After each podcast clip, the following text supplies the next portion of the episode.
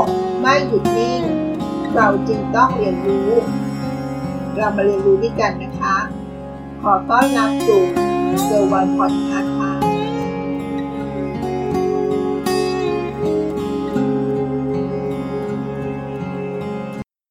วันนี้คุณวางแผนแล้วหรือยังคะสำหรับชีวิตเกษียณในวันข้างหน้า ไม่ว่าคุณจะมีอายุเท่าไหร่ อายุที่กำลังน้อย หรือว่าอายุที่เป็นนักศึกษา หรือว่าวัยทำงาน หรือว่าตอนนี้เข้าสู่วัยกลางคน หรือเป็นวัยเกษียณแล้วคะหัวข้อชวนคิดวันนี้ก็คือ ข้อคิดชีวิตหลังเกษียณนะคะ เป็นข้อมูลสถิติจากธนาคารแห่งประเทศไทย เป็นข้อที่เราต้องพึงระวังกันมากกว่า รู้แล้วจะได้ป้องกันได้ถูกทาง จะได้มีปัญหาจะได้ไม่มีปัญหาในภายภาคหน้านะคะ ข้อมูลของธนาคารแห่งประเทศไทย เกี่ยวกับเรื่องของการเกษียณ เป็นเรื่องที่ต้องคิดหลาย ๆ อย่างนะคะ ข้อคิดข้อที่ 1 คนทั่วไปจะเป็นอย่างไร เมื่อถึงวัยเกษียณแล้ว เป็นข้อมูลเศรษฐกิจที่น่าสนใจนะคะ เขาบอกว่า 1%จะร่ำรวยเป็นมหาเศรษฐีค่ะ 4%มีเงินใช้สุขสบาย 7%พอช่วยเหลือตัวเองได้ 40%ต้องพึ่งพาลูกหลาน หรือไม่ก็สถานสงเคราะห์ 48%ยังต้องดิ้นรนทำงานหนัก แม้จะชราแล้วก็ตามนะคะ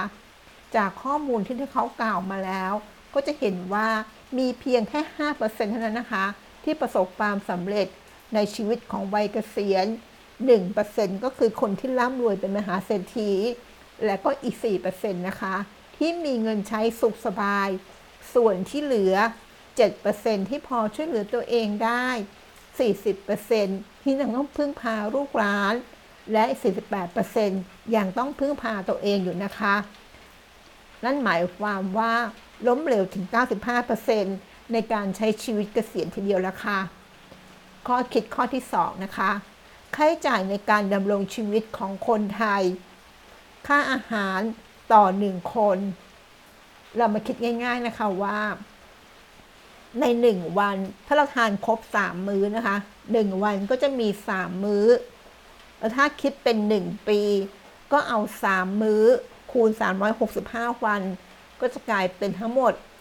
1,095 มื้อ แล้วเรากินอาหารแต่ละมื้อราคาเท่าไหร่คะ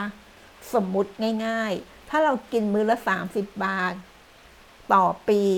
เราต้องใช้เงิน 30 คูณ 1,095 มื้อแล้วยอดรวมทั้งหมดที่ใช้ในการใช้เงินนะคะ 32,850 บาทต่อปีทีเดียว ถ้าเรากินมากกว่านี้ เป็นมื้อละ 50 บาท เราต้องใช้เงินถึง 54,750 บาทต่อปีทีเดียวนะคะ สรุปว่าตอนที่เรามีอายุ 60 ปี ซึ่งเป็นชีวิตวัยเกษียณ เราต้องมีเงินเก็บก่อนเกษียณใช่ไหมคะ ก่อนรายได้ที่จะหมด หากเรามีอายุเกิน 60 ปีไปแล้ว การมีรายได้นั้นอาจจะยากยิ่งนักค่ะเรามาคิดดูง่าย ๆนะคะว่า ถ้าเรามองว่าเกษียณอยู่ที่อายุ 60 ปี อายุไขของคนทั่วไป ก็จะอยู่ที่อายุประมาณ 85 ปี เราก็จะเห็นส่วนต่างที่ชัดเจนระหว่างการใช้ชีวิตเกษียณนะคะ ก็คือตั้งแต่อายุ 60 ปีที่เพิ่งเกษียณจนถึงอายุ 85 มีเวลาใช้ชีวิตเกษียณถึง 25 ปีทีเดียวนะคะ ถ้าเรามาคิดเรื่องการกินอาหารในแต่ละมื้อ สมมุติว่าเรากินมื้อละ 50 บาท เป็นเวลา 25 ปี ก็คือเอา 50 คูณ 1,095 มื้อ ตอบ 1 ปีใช่ไหมคะ คูณด้วย 25 ปี ก็จะกลายเป็นเงินทั้งหมดสำหรับค่าอาหาร ครบทุกมื้อ ก็คือ1ล้าน3 6 8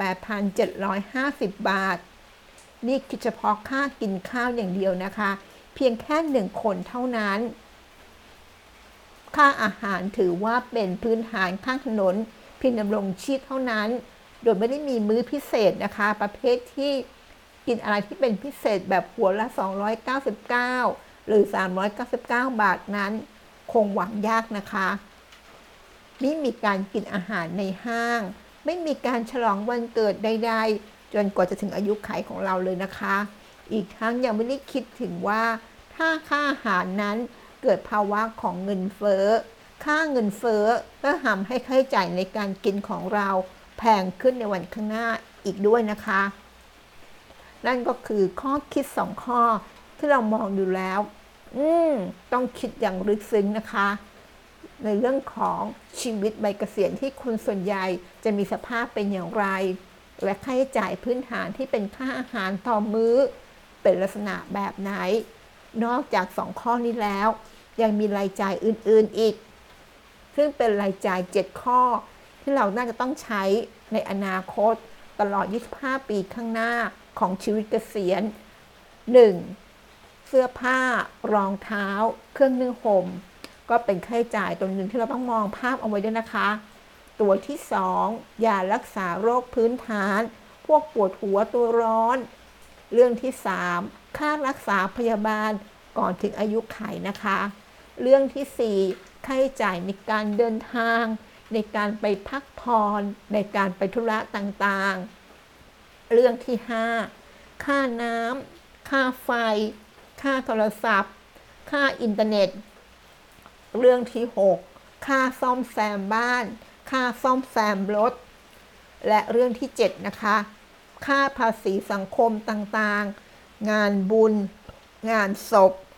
งานบวช วันเกิดอื่น ๆ อีกจีปาถะเลยใช่ไหมคะ รู้หรือยังว่าทำไมวันนี้ เราต้องทำงานหนักเพื่อวันข้างหน้า รู้หรือยังคะ ว่าทำไมต้องรีบทำงาน หาสตางค์ตั้งแต่วันนี้ ลองกดคำนวณดูนะคะว่า มีความเป็นไปได้ที่ถึง 10 ล้าน อยู่บนพื้นฐานของการไม่เจ็บป่วยเรื้อรังติดเตียงนะคะ แต่เดี๋ยวก่อน พอมาเจอบุคคลที่เกี่ยวข้องกับเราไม่ว่าจะเป็นคุณแม่ คุณพ่อเกิดป่วยขึ้นมา ระยะเวลาแค่ 6 เดือน ก็อาจจะหมดเงินไปเป็น5 0 0แสนก็เป็นเรื่องที่ต้องคิดหนักเลยนะคะ ที่หาเก็บมาทั้งหมด อาจมาหมดไปกับค่าหมอค่ายา ดังนั้นอย่ามัวแต่เก็บเงินอย่างเดียวนะคะ สิ่งสำคัญที่ต้องดูแลนอกจากทรัพย์สินแล้ว ทรัพย์สินที่ดีที่สุดของตัวเราก็คือสุขภาพของตัวเรานะคะ เราก็ต้องมองทั้งเรื่องการเงินและเรื่องสุขภาพ การเงินกับสุขภาพเรื่องต้องไปด้วยกันนะคะ หวังว่า ข้อคิดของการใช้ชีวิตหลังเกษียณซึ่งเป็นข้อมูลเศรษฐกิจจากธนาคารแห่งประเทศไทยจะทำให้เราเกิดความชงน สนเท่และเกิดความรู้ว่า ณวันนี้เราต้องเริ่มต้นอย่างไร ถ้าเรายังอายุน้อย การเริ่มต้นเร็ว การสะสม การออม การลงทุน ระยะเวลาที่ยาวนาน ก็จะเห็นผลได้ชัดเจนมาก โดยที่เราไม่ต้องเก็บออมเยอะมาก แต่ถ้าเรามีอายุที่มากขึ้น เราต้องเก็บออมมากขึ้น เพื่อให้ชีวิตหลังเกษียณของเรา มีความสุขมากขึ้นนะคะ ขอบคุณที่รับฟัง แล้วพบกันใน EP หน้า สวัสดีค่ะ